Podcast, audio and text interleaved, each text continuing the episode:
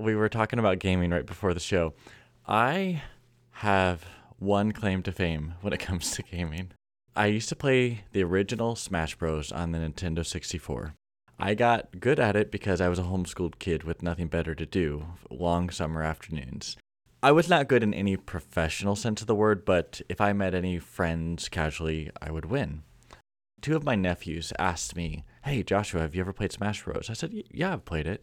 And they're like, Do you want to play with us? And I sat down and played, and of course, I chose Kirby. 20 minutes later, one of my nephews picked up his controller, threw it to the ground, and stormed out of the room. And that was my greatest moment in gaming ever. yeah, Uncle Josh still knows what's up. My claim to fame gaming is Guitar Hero. I'm the Guitar Hero. I used to be the Guitar Hero champion back in the day when they had Guitar Hero in arcades. And I would go to my local arcades and I'd top score all of the songs. I, I wasn't always the top scorer, but I was always the top three on on any song I played. Now, how many people were playing Guitar Hero back in? The, I not to like discount your prowess, but I'm just curious. Oh come on, it was it was huge. Did you have the whole setup at home, like the drum set and the guitar and all that stuff? I did at one stage with Rock Band, and we had that on the Wii. What about you, Luke? What's your gaming claim to fame? Mario Kart. Mario Kart is my claim to fame. I can destroy anybody I come across. It's gotten to the point where my brother and I would sit down and on the Switch and we would play through all 48 races in a row and see who could get the highest score. It would take about two hours to get through all 48. And we'd get, like, we would max it all the way up. It'd be 200cc, hard comms, it'd be the whole shebang. And we would probably lose, or, and by lose, I mean not first place, probably five races out of the 48, give or take. So recently I've started, because I have a life, I don't have a life. I've recently started playing against like you know the online. Like I, one of my friends was paying for the subscription, and we went and played online. Oh my goodness, dude, they get I get destroyed. I I mean I'll I'll win maybe like thirty percent of the races, but like the rest of them, it's just like bam, like everyone's at my level, just like ripping. So Mario Kart Online. If if you guys love Mario Kart, um, send us an email. It's at email at ultrapromax.fm and challenge me. I will I will hit you up. You know, Connect Four, that little kids game. Have we talked about this? It is. A, oh yes, it's beatable, right? It's a beatable game. Yeah, I think we've talked about this. That's one where I can beat someone ten times in a row if they don't understand the little trick to it, and it's just a delight. Like, hey, do you want to play this little fun kids game? okay, I need to learn the trick. I I don't expect you to teach me. So Google or Chat GPT question mark. Here I come. Center row, start first. Basically, and there there uh, there are a few strategies. One being every move you make, it becomes a possible. It needs to be possible to be a four later. Don't make any moves that couldn't be a four later. So you basically are just setting up a ton of potential fours. Um, then you'll see people who are doing defensive moves that they don't actually create any there's a whole like little simple strategy to it. This is this is why people tune in to Ultra Pro Max. There are seven columns in a Connect Four game, and that means that if you want to get a group of four, you've got to use the center column. You can't get four in a row without getting a center column. Anything in the center column. Now, on each row, do you need the center column? Each row? Yeah, every every row. Whether going, I mean, you can get up and down, straight up and down, but you get so many more opportunities, whether it's diagonal or or left to right, right to left, then you get so many more opportunities with the center column. So you just fill it up with as many of yours as you can, and, and if can't lose. both people are doing that strategy, the person who started first has more advantage. So if you both know the strategy, really what happens is the center column just gets filled all the way up first, and then you start playing the game. Ah, interesting. And intro. All right, here we go. Okay, uh, welcome everybody to this. Is What is this episode? Are we episode ten? Wow, episode 10 of Ultra Pro Max, the podcast where we talk about app development, the Apple ecosystem, and how to crush your nephews at Connect 4. Getting into the Apple stuff, Joshua, it says here that you canceled the Apple One. Uh, explain to our users what that is and uh, what's next for you. Uh, so, Apple One is this subscription because Apple has been doing a big subscriptions game the last what five or six years that that's where the bulk of their new revenue is coming from so they've created a bundle of services which includes apple arcade apple music apple uh, fitness plus apple tv and storage am i is that all of them sadia i, I think mm-hmm. Oh no, there's news as well. I found it useful twice in the last year when I wanted I got a paywall and I went and found it in Apple News. It, it's been a very useful bundle that I've had now for about a year. After paying separately for storage, arcade on and off, Apple TV on and off, and uh, and music on and off. And the music on and off is because I keep switching between Apple Music and Spotify and Pandora. It's a whole journey. It and it still ha- it remembers all of my decisions I made over a decade. So it's like this nostalgic trip that I go in there. It it plays the songs I liked a decade ago that I happen to still like today. So it it works perfectly for me. Um, I invested several years into working the algorithm. That means they're an old person. I am getting old. Yes, my music choices are starting to uh, what uh, solidify. calcify a little calcify. bit. Earlier this year, I got the Apple One bundle because I realized that separately the things I was paying for cost more than individually, so I went for it. And then they raised the prices last month. Apple News was the biggest price increase, which to me is a complete joke. Uh, so many of the other services make a lot of sense. That one makes no sense whatsoever. And I also I I need the terabyte or two terabytes of storage. I unbundled them last month after the price increase. Because it's now what is what was it and what is it I now? think it's it went thirty seven to thirty-seven dollars. Yeah, for in America. What I did is I unbundled it and just paid for storage separately. So I dropped all the rest. But then, so we were going to talk about this a month ago, but what's happened subsequently is I've turned Apple Music back on separately.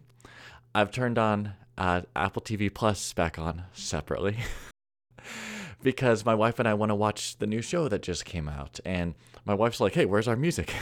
so I turned that back on. So I my original uh, topic was going to be screw it, I'm done, and now I might have to just turn it back on again. And it's it's interesting. Bundling works. It really does work well. If there's just enough of them in there, Apple News, you are useless. You'll never be valuable to me. But a lot of the rest I really like. I love the Apple One bundle, but I don't think it works for me because I uh, am in a unique situation where I am going to pay for Apple Music no matter what. I'm going to pay for Apple Arcade no matter what. And I really like Apple Fitness Plus. You're probably going to get me to pay for that no matter what. And I pay for the iCloud storage as well, no matter what. I would be paying. How does the bundle not work? It it works for me really well, but it doesn't work for Apple when I'm the customer. Uh, they're losing money on me. Top that up with I've got a completely I've got four kids, so my family plan is maxed out and I can't. Uh, I'm having an. This is this is the biggest problem with having a fifth child. I've got another another child due in January on the way, and I don't know what I'm going to do, guys. Like, what am I going to do? The Apple One subscription only supports four children. I'm going to have to kick someone out. Have no way around that. You can't add another child. Maybe a decade from now No. they'll patch that. Yeah, it would be nice to maybe pay a little extra for an extra two people. Yeah, that'd be nice. But no, it's not possible. I'm going to have to wait until my eldest son is old enough to fend for himself and kick him out of, officially from the family and say, sorry, you're on your own, son. And You're a man now. You get your own uh, account. invite invite the new baby in. So it, what I'm trying to say is it's important to spread the distance between your children. Like when you get to having children, spread them out so that you can effectively manage your. I will Apple give One the counterpoint that I have several friends who had kids spread out over 15 to 20 years, and they described to me that they are tired. So there's a counterpoint to that. yeah, I might pay the extra 20 bucks a month to get them all out five years earlier. The next thing on our list here Joshua's journey to using text to audio for a book. Are you using AI to throw it like uh, skip Audible and throw all the text from a book into an AI generator? Or I've had an ideal in my mind for several years since I started writing novels. I want to be able to write and then go on a run and listen back to what I wrote that day just to process it. hmm Well, there's a few ways you could do that. I could record myself every day, which doubles or triples my time trying to write each day. Or I could use AI to generate in a voice what I just typed. And I've tried a bunch of options. Uh, Eleven Labs is fantastic. They're a really good AI. Uh, I think it's using WhisperSync option that allows you to generate audio from text. It's very well done. You can tweak the voices. It's just expensive. It uh, I would for what I need, I'd be paying about $100 a month. And that's just, I'm not generating much income from my book, so it's not worth it right now. I've been hearing people say the alternative is Descript. It's an application which has a Mac. I don't think it's a native app, but it has a Mac app. And what you do is you pay $30 a month for roughly the same amount of uh, processing time, and you drop your text in there. You wait about 15 minutes, and it will convert it to um, an AI voice. Then I take that MP3 and I upload it to Overcast because I'm a premium member. Overcast is a podcast app, and it creates in my podcast player an MP3 that I can listen to, and it syncs, and I can pause and play. Because trying to listen to an, any length of MP3 file on an iPhone is really challenging if you want to hold your place later. So I was like, deal. I'm going to pay for Overcast Premium. That is an absolute steal for me to be able to drop the files into there. So plug for Overcast. They're not paying us for this, but that I was surprised is this tiny little hidden feature that Marco put on there. It's perfect for my use case. So I'm so happy. So I finally have pieced together all of these things so that I can now go on a run, listen to what I wrote, and then I turn on voice memos with my AirPods and I I write, I'm doing in quotes, I speak the next chapter to my iPhone. I get home, I plug it back into Descript, it takes that audio, converts it to text, and then I can run back through the whole thing again. To be clear, I'm not using AI for any of my writing. I'm just using it to switch audio to text, text to audio. I'm so happy. It's like the the most the coolest use of technology I've found in the last couple of months. I've been doing something really similar, and I think that this this one might even save you a bit of money. OpenAI have a text to speech engine, and it's really really good. Inserts. I mean, I, I think that Eleven Labs, I don't know Descript, but I think Eleven Labs does something like this, but it it reads it back with real meaning. You know, like it it inserts. Eleven Labs is very good at it. Yeah, and and so is OpenAI, and their pricing is token based. So I think you might you're only going to pay for what you use. I think you might save a bit of money uh, on on Descript. It, it might be worth looking at. And of course, they have Whisper, which is going to do a really good job of taking your notes and turning them back into text if you want to do it later. I, there is a caveat. There's a caveat, which is that it's an API. It's something you'll have to run a curl command through your terminal for. Not too hard. I think that's OpenAI. Yeah, it's OpenAI. Yeah. Uh, and I think that there might be like a playground you can try it with. I'm not sure, but it does exist. It's an API only uh, not and that for interface. me is probably going to be the limiting factor because everything you described is perfect. I don't mind the $30 a month for descript because yeah doing a curl command opening up the terminal that immediately makes me sweat a little bit because every time i've done it before. No i'll just i'll send you the command. I'll write it for you. I'll send you only it need to like you. three commands it's right? easy. Just save it in a sticky note or something if you want to try that, I'm happy to follow commands. What inevitably happens every time one of my developer friends tells me this is I go do it, and then I follow up immediately like, hey, this error happened. What do I do now? I just asked ChatGPT. I, I do that too. Then I say, ChatGPT just told me about here's what I should do. It's not working. I'm really excited about this. It's one of those moments where, as well, that's why we have this podcast, as a, a techie geek, I finally found something that makes my life a little bit more fun, and I'm just so happy about it. Can I tell you about something I've been working on then? It's not in the show notes, but it's sort of related. There are inside of the Chat GPT premium account, you can create your own custom GPTs, and they're great. You can give them custom endpoints to go and fetch some data from something like you say you want them to get the weather or whatever. So I started out with this. And what I did was I created on Cloudflare a Cloudflare worker that would just receive JSON data, store it in a key value uh, store. And the, the key for the store would just be whatever path I sent there. So, like URL slash calendars, whatever I send there will just be stored in a key value where the key is slash calendars and the value is whatever JSON I sent there. Right. That's all it does. And then on my phone, I created a shortcut, and the shortcut collects up all of my calendar data, formats it in JSON, and sends a request to this service that I've created that is running for free. It does that also for my reminders and for my sleep data and a few other things. And I send that all off to this service. And then using the Chat GPT's custom GPT model, I tell it about these endpoints that it can go and fetch that data for me. Does that make sense so You're far? with, I'm with you. What does it do? Yeah, uh, yeah. I'm with you so far. So so then I ask ChatGPT, hey, what's on my day today? What am I doing today? Or do you have any suggestions for things I should do today? And it'll go and it'll check the weather, it'll check my calendar, it'll check my uh, family calendar, all of that sort of thing.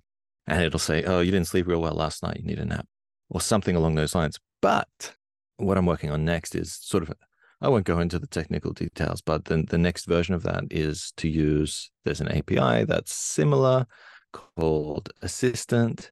And it sort of is part, you can create a, a custom assistant using ChatGPT that's kind of like a custom GPT in the web interface.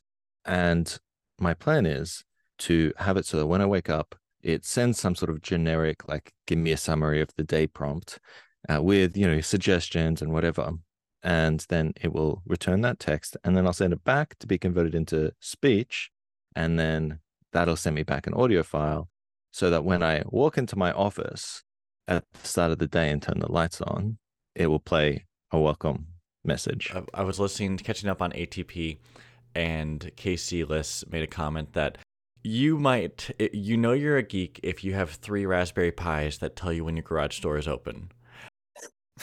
It's Yeah. so much extra work. We just pour such um, large amounts of energy into doing it, but it makes us happy. It's it's such a delight. This is where we tinker, we make new stuff. Uh, I think you just described the humane AI pin, Sadia. yeah, Yes, done with which I don't think we've talked Yeah. about that yet on the show, but it's it's being panned in the press, tech press generally, as it's going to fail. But this, it's a cool idea of what if you can just have a conversation with this little AI device on your on your clothing, and try and just have it help you navigate your life, and you're making your own version of this, which it sounds really cool. The surprising thing about it is that I mean, so far it is a lot of fun, right? It's a lot of fun to use and interact with this uh, Chat GPT model who knows everything about my life, not everything, but a good chunk. But it's a proof of concept. And we've seen rumors that iOS 18 is going to be heavily AI based, that there'll be huge improvements to Siri or maybe even another model that's not even called Siri and next gen. And this for me has been a bit of a proof of concept of what would that be like and how hard is it to build and the answer is if you've got an llm that's as good as gpt-4 then this is so good this is a lot of fun to use it feels genuinely helpful and i'm excited to see what happens in ios 18 but i kind of hope that whatever happens in the next release of ios that this whole system that I'm building becomes defunct, that I can shut it down. I kind of want it. To, this is more like an experiment. What would it be like? Yeah, because it gets my it gets my wheels turning about like new apps to create. Because the AI is off the charts right now, but there's the development to kind of connect all the dots like you have is lagging. So if we were to create something like that, we could do pretty well. But like you said, iOS 18 coming out is probably going to connect with all those dots too. Anything we create right now, it's like, are, are we going to be able to compete with The, there is a the massive company. a fun element of it, and this is something that Federico Viticci has done over at Mac Stories. He'll create little custom shortcuts apps, and he'll just talk about it. And then sometimes they get completely uh, Sherlocked by Apple in the following year with their new features. And he just uses it as an opportunity to continue to chat about it, to write about it, to podcast about it, and to keep just iterating. And he's gotten to a certain level where Apple actually, their developers are following what he's saying and they're starting to incorporate some things he does. So there's a little bit element of you might actually get, if you do this well enough, Apple might actually pick up some of your stuff and incorporate it in the future. So it, and you got to have fun along the way. So I don't, I think it's kind of fun just to keep tinkering, even if we know it could become obsolete in the future. And I guess I'm looking at it from the lens of how, how can we monetize? Like how can we monetize every little bit of our tinkering? But let's let's not discount just how fun it is and how fun it is to. Sometimes we should just tinker. Yeah. Well, speaking about AI, I don't know if uh, Sadia, you were looking at the notes and you pegged, put that in there, but the very next thing on our notes is about: Are we worried about OpenAI and our future? this whole thing, which we don't need to get into, many other podcasts have done it far better, of Sam Altman being kicked out of OpenAI and then coming back. And it's been a vast saga. And Ben Thompson on uh, Stratechery Plus, he was talking about it this week that there's been some rumors that one of the five prevailing factors for why the board got rid of Sam Altman was because they've made an advancement with uh, Q Star, which is an artificial general intelligence AI, which might be the next evolution in OpenAI's uh, future. I'm going to just keep coming back to this topic. This is actually one of the reasons I think that Sadia and I got inspired to create a podcast to begin with is talking about how AI affects technology. If there is today an AI that can do 5th to 6th grade math logically, that's that's been the rumor. That means it will be able to increase very quickly doing more logical work and what is what do we think about that? This is all in the absolute speculation territory. Does that scare you? Does that excite you? And I'll, I'll maybe I'll start with Luke. Well, okay, uh, the I want to pick on the logical bit because I've always said, you know, looking at ChatGPT and people ask me, how does it help you with coding? I ask English people, how does it help you with English? How does it help you with this, this, and that? It's always been a large language model. It's always been generative text. So if anytime you ask it to do any kind of logic, math, or higher order logic between different software components, like it just can't it can't handle it. It's it's just generating text. That's all it's doing. So it it doesn't look at the logical. It's predictive. It's the next potential word. It, it's not. There's no logical model for it. Correct. It's not creating constructs that it's then manipulating and forming relationships between. So I haven't. So you're saying then that there's a logic model now that can do fifth grade math, and that's as far as it's gotten. That's the rumor that's been seeping out over the last couple, not confirmed yet. Um, but that's why I want to bring it up to see how what you think if that is happening. Yeah, because I haven't been scared about. I haven't really been scared of ChatGPT because I'm like I always be able to do better because I have logic. But if they have a logic model is at fifth grade and can, it's going to progress exponentially quicker, and you pair those two things together. My, I, I want to see what Sadia thinks, but I've got a fifth grader now, and frankly, he's a little bit better than me at math right now because it's been 20 years since I've been doing math. The only take I've got is that I really like OpenAI's definition of artificial general intelligence. When they say AGI, they mean highly autonomous systems that outperform humans at most economically valuable work. That is distinct from something that can think for itself. That's distinct from something that can become a paperclip machine. I don't think that is something to worry about existentially it's something to worry about economically. And OpenAI are worried about that economically. They're thinking about that. But I feel confident that we can come up with some sort of solution to solve the economic problems. I might be a little bit maybe of an optimist in this sense, but I tend to think that more productivity from a system is a good problem to have. It can be a problem, but it's a good problem to have, and we can cross that bridge when we come to it. That kind of removes the, if your premise is correct, right? That removes the, this is not a Terminator situation. This is more a question about capitalism will keep increasing and are we going to be able to handle it to make sure that people are able to provide for themselves and do you have an optimistic take on that or a negative take on that and that gets into economics so that that does make it a little bit less terrifying. Also, I still have plenty of concerns if it even goes there. I mean, existential, I feel like we're defining as uh, world ending, but the economic challenges I think could be borderline existential. I mean, I've seen reports that are predicting like 50 or 60% unemployment. The Great Depression was 25% unemployment. And uh, I, I, mean, they could just be clickbaity doomsaying reports, but all the same, if we're looking at that kind of unemployment, just, yeah, universal basic income income will save us all. the other take on this is is this chaos theory from the great Dr. Malcolm. The other take on this is that we just can't predict where big things like this are going to go, right? We can sit here and say we've got models, we've got background to look at, but this is all new territory. We don't really know what's going to happen. And um, I guess that's scary. So we, we try to say, well, this is what is likely to happen, or I'm pretty sure of this, but we don't really know. Yeah. Is there any kind of product productive discussion that can come out of these discussions. 'Cause we can talk about like if it's how scared we are or not. But Question. Not between no, us fair enough. I was like, is there anything we can do to prepare for this? We don't even know what we're preparing I for. So think we can just consider what it means to be human to create on this earth. and for those of us who either have kids or friends or siblings where they're trying to figure out how does technology interact with their life in the future, we might actually be the worst people in the world for it, but I suspect we we do know a lot.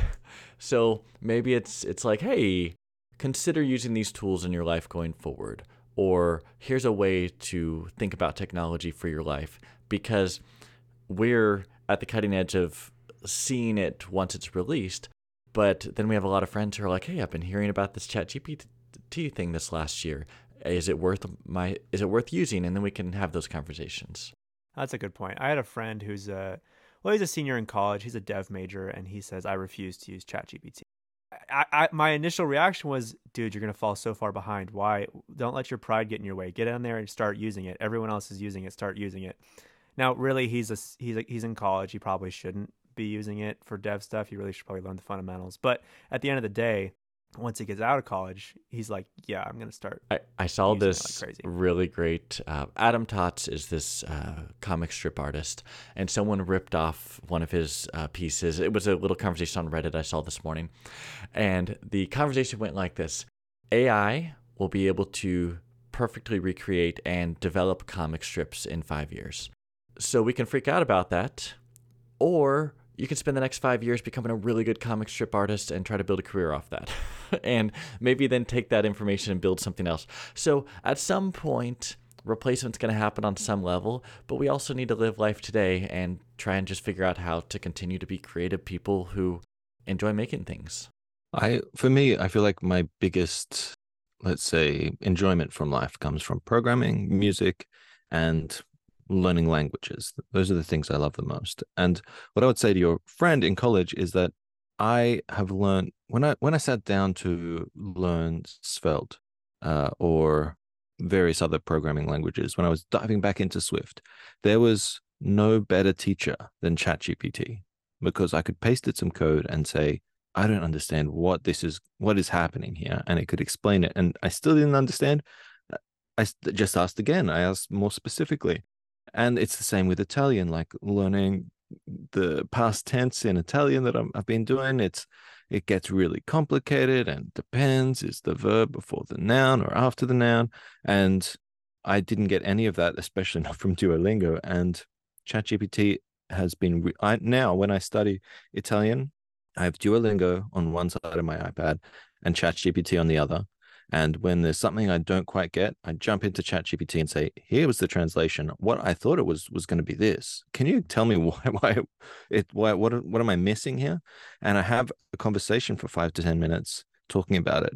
And it's the same with music also. Uh, understanding very various chord structures and things like this, I've learned so much. And so, rather than thinking about AI, especially sort of chat based completion API as uh, AI as something that could potentially replace us and that we should be concerned about. Think about it as a teacher. Yeah, I think in, at the end of the day, instead of sitting here and worried about how we can outcompete AI and how can we can stay relevant with AI, we need to be more thinking like this is no different. It's a market disruption, and it's no different than the invention of the internet. People that didn't use the internet and people that stayed on paper, they they they fell behind, and so it's going to be the same thing here. It's just a matter of how can we utilize it and how can we use it to just boost our productivity and being excited about where it can take us personally as opposed to being fearful of having to outcompete it, I think is a much. I think if it's a tool that supports your thinking, because right now, someone who has a lot of experience could take a notebook and a pen and go write a really great book that I would enjoy without a single bit of more advanced technology helping them. In the meantime, though, so there's a bit of like we need to find spaces to just do nothing and think. But I'm reminded of um, when what what was it? Kasparov played chess against Deep Blue, IBM Deep Blue, in what, what was that? 99, 2001, and he lost. And that was kind of a moment where AI, quote unquote, had defeated a human at chess. It was a big deal. what's happened in the intervening years is humans are using AI with chess and they're beating AI by itself. And so I take a little bit of solace in that, that, all right, let's just keep playing it at its own game and progressing forward and hope for the best. Good points all around. I see here on the notes uh, inductive reasoning versus deductive reasoning. Is this AI related or is this different? Follow up from fractional. So on fractional last week, Lance and I talked about communication at work. It's a book. And the first chapter talks about inductive versus deductive reasoning. So Sadia and I have been texting all morning on this topic. So I just want to bring it into the air. The context is if you are trying to convey information. Which one am I doing right now, Sadia? Is this inductive or deductive? You're you're doing inductive right now. You started off with a whole story about how how you're talking on fractional. so there are two basic methods of communicating. One is, hey, Luke, I'm about to tell you a story about A, B, and C, and now I'm going to tell you the story. That's deductive. Inductive is I just jump into a story and I get to the result at the end. I, I just wanted to chat with you both about this that in life, I do a little bit of both. I'll sometimes tell my wife a story and she has no idea where it's going. And five minutes later, I'm like, and here's the point of it. In, in business, my premise based on the book is you generally want to be deductive first, which is, hey, team members, I need to talk to you about something. Here's the something. Now I'll tell you why. Uh, so, uh, Sadia and I have had a little bit of a debate on this, but first, I'm curious, Luke, uh, do you know which one you are based on those definitions in general? I'd say I'm very deductive only because I get frustrated when people are using inductive explanations. And I, my dad will probably listen to this. Love you, dad. But my dad is very inductive. He'll always start with a story, and I'm like, where are we going with this? And then at the end, I'm like, oh, okay. And I would rather just tell me the point, tell me why we're here, and then bam, bam, bam, bam, bam. Like you're like you say in business, I think that. Anyways, but that's that's what I am. We can talk more about it, but that's I'd say I'm more deductive. I don't dis- don't disagree uh, with your premise as much as you think I do. You said that generally in business, it's better to be deductive. Okay, fine. I, I think deductive is broadly speaking, generally a safe and effective tool. But there are times in business when you don't want to be safe and effective. You want to be super effective and you want to like really make a giant impact. And those are the times when you need to reach for inductive reasoning. But you need to understand inductive storytelling can also be risky. It can not work. It can completely fail. Your feet can fall under, from under you. And you get people like Luke having a conversation with his dad where he's like, Dad, just get to the point. Well, that's not a failure exactly in the concept of inductive reasoning. That is a failure in storytelling that means that Luke's dad hasn't told a great story. In fact, I would even go so far as to say that if Luke is there going, what is what what are we getting to? What are we getting to? Dad, how, tell me, tell me, tell me the story. That means Luke's engaged. He's listening. He's excited. He wants to know what's next. And when finally the point comes, that point is going to stick in his brain and he's going to really remember it and hold on to it. And that is the power of inductive reasoning. My, my premise, though, is that Luke's dad has earned the right. Hi, Luke's dad has earned the right to be inductive with his son, right? Like, who else would have the permission to basically just be inductive? Like, you care about him, you're going to yeah. hear his story. I don't know that just someone off the street can do that, and and Luke's going to give him the time of day. He's just going to keep walking. It depends how good a storyteller you are, right? If you're able to grab someone and hold their attention, you're a good storyteller. And it does make it easier. You're right. You have more leeway as a storyteller when somebody trusts you, when somebody knows you and is willing to give you the time of day. Of course, you have more wiggle room as a storyteller. But that's not, I, I still think that if you're good enough, you can make more of an impact that way. And the point that I made to you earlier, I think, is a really, really good one which is a phone, an iPod, and an internet communicator device. A phone, an iPod, and an internet communicator. Are you getting it? Are you getting it?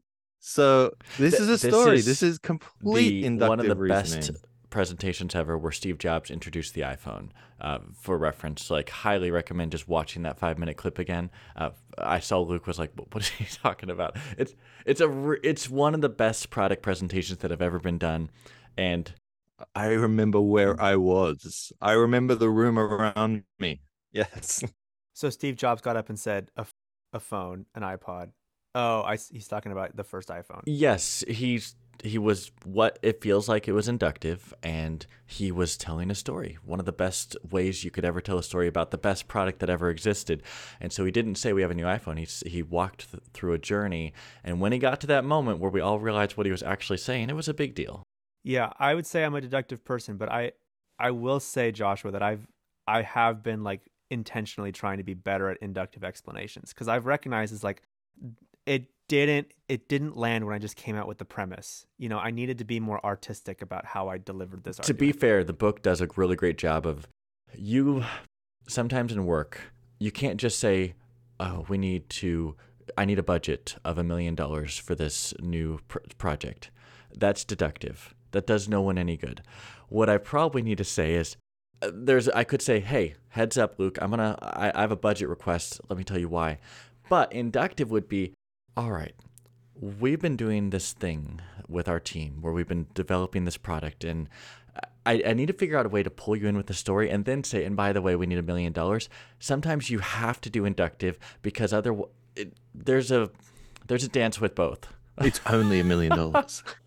Yeah. framing and buttering people up is a huge part of selling something. So that's all inductive. Yeah. One of my favorite things to do is to like take a book and tear down the premise. You know, I think it's like the tall poppy syndrome in me. It's it's like here's someone spent so much time developing a book, and and really with a book you have to. It's almost uh, part of it is you have to f- come across as if you've figured this out. This is how it is, and there's nothing that brings me quite so much joy as going, "No, you're wrong." So I'm probably a little biased in that. I just I, I just like to tear things down, man. I don't know if you've seen this thing on Reddit where basically every story is the same, where people will use the same title, which describes two movies.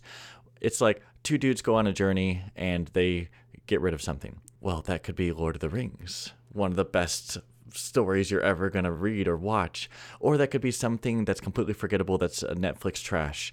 And just being purely deductive is not helpful in this context. I want to the 30 hour journey if it's a book or the 11 hour journey if it's a movie to just really experience that for myself.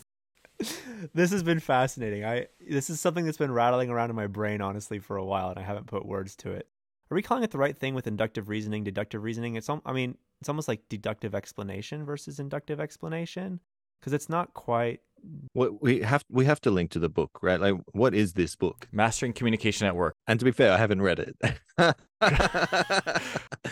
Yes, it, it's the first chapter though, so it's it, you can quickly get into and decide if you like where this is going. The premise is don't like if you want to do better with colleagues, you need to understand the difference between these two and use them appropriately. I hate reading business books. I always have. And I think that that is part of my personality being more inductive and less deductive. You know, the thing about business, and that, that's why these services exist that just dot point the whole thing for you. Great. That's all I need. Just don't give me, if you're going to tell a story, don't give me the end straight up at the very start. So that probably has something to do with my uh, bias towards inductive reasoning here. Sadia is a romantic at heart. Just just spin them some yarn. We're thankful to all our listeners for joining us for a little bit of yarn uh, this afternoon. Again, we'd like to link to our email, uh, email at ultrapromax.fm, spelled out email at ultrapromax.fm. Shoot us a shoot us an encouraging word or shoot us a uh, tear us down. We're the tall poppy. Tear us down. Tell us what we could do better. Um, and uh, give us topic ideas, topic suggestions, all that stuff. Uh, we would love to hear from you guys. All right, I have a quick after show today, actually. So, on Fractional, Lance and I finally figured out what our thing is. And this was episode 32 published and like five unpublished. We finally figured out what our thing is. He is going to argue for leadership in a company, why they're making good decisions. I'm arguing for individual contributors in a company, why they're making good decisions. And at the end of the day, both of us generally we have a lot of empathy for each other, so we ultimately respect that the slightly different variations. But we're going to double down on that in, the coming episodes, where I'll talk about unions maybe, or he might talk about um, why mass layoffs are valuable. I'm being a little bit over general, generalizing here. And what I'm curious about is we're 10 published episodes in. Are we feeling good about our our personas, like what who we are? And I'll start off that I don't think I do yet. I'm still figuring it out, but it was fun that I think we finally started to find our voice on another uh, podcast. So yeah, I'm curious how you guys are feeling. I think I've I think I've kind of found my voice, maybe. And to be clear, we were doing that for already like 10 episodes but i think we finally realized it and like codified it in our minds. I mean right now in my brain i'm the i'm the junior developer career person just getting advice from you two honestly. That's that's how i feel and i'm kind of lobbing stuff up pitching stuff to you guys and what's my persona? You tell me. I all right well i can i can tell you your persona easily. Your persona is you just have a love for technology. It's just one of your great joys in life, along with, you know, half dozen other things. And it is so fun for you to just tinker with, dive in, and discuss how all these things will kind of affect your life. You also like to have the contrarian takes, just to have conversation. You don't want people all saying, I agree, I agree, I agree. That's boring. So even if ultimately you don't really think differently than me, you'd rather poke at that a little bit to see if it sparks more conversation. I think you, you got me. Yes, you've got to have that on a podcast to some extent. And no, you don't.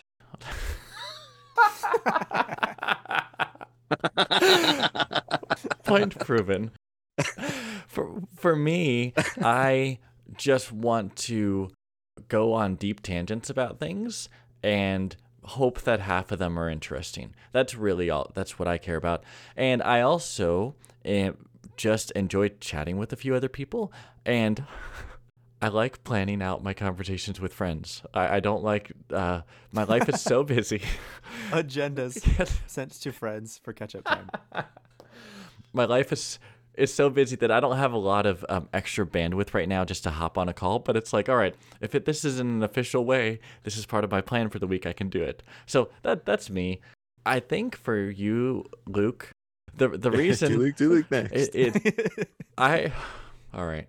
This is a little bit about age, but it's more about I just see brightness in you. oh, it's a bright puppy dog. Hasn't been tarnished by life yet. You haven't quite. I mean, we've all been. Life is hard for all of us, so I'm not. I'm not discrediting that. But I see that you're like, oh, I'll go learn this thing. It's a new thing. I'm excited to figure it out. Versus, I've got just enough of life in me that I'm like, well, I tried that last time. All right, I, I guess I'll try it again. You've had enough experience to absolutely run with life, but not so much that you've my perception is that life sucks.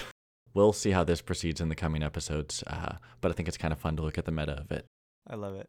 All right, I think we need some little dinger. I need to get a little steam, stream deck or something that makes sounds. All right, that's it. I'm going to stop the recording.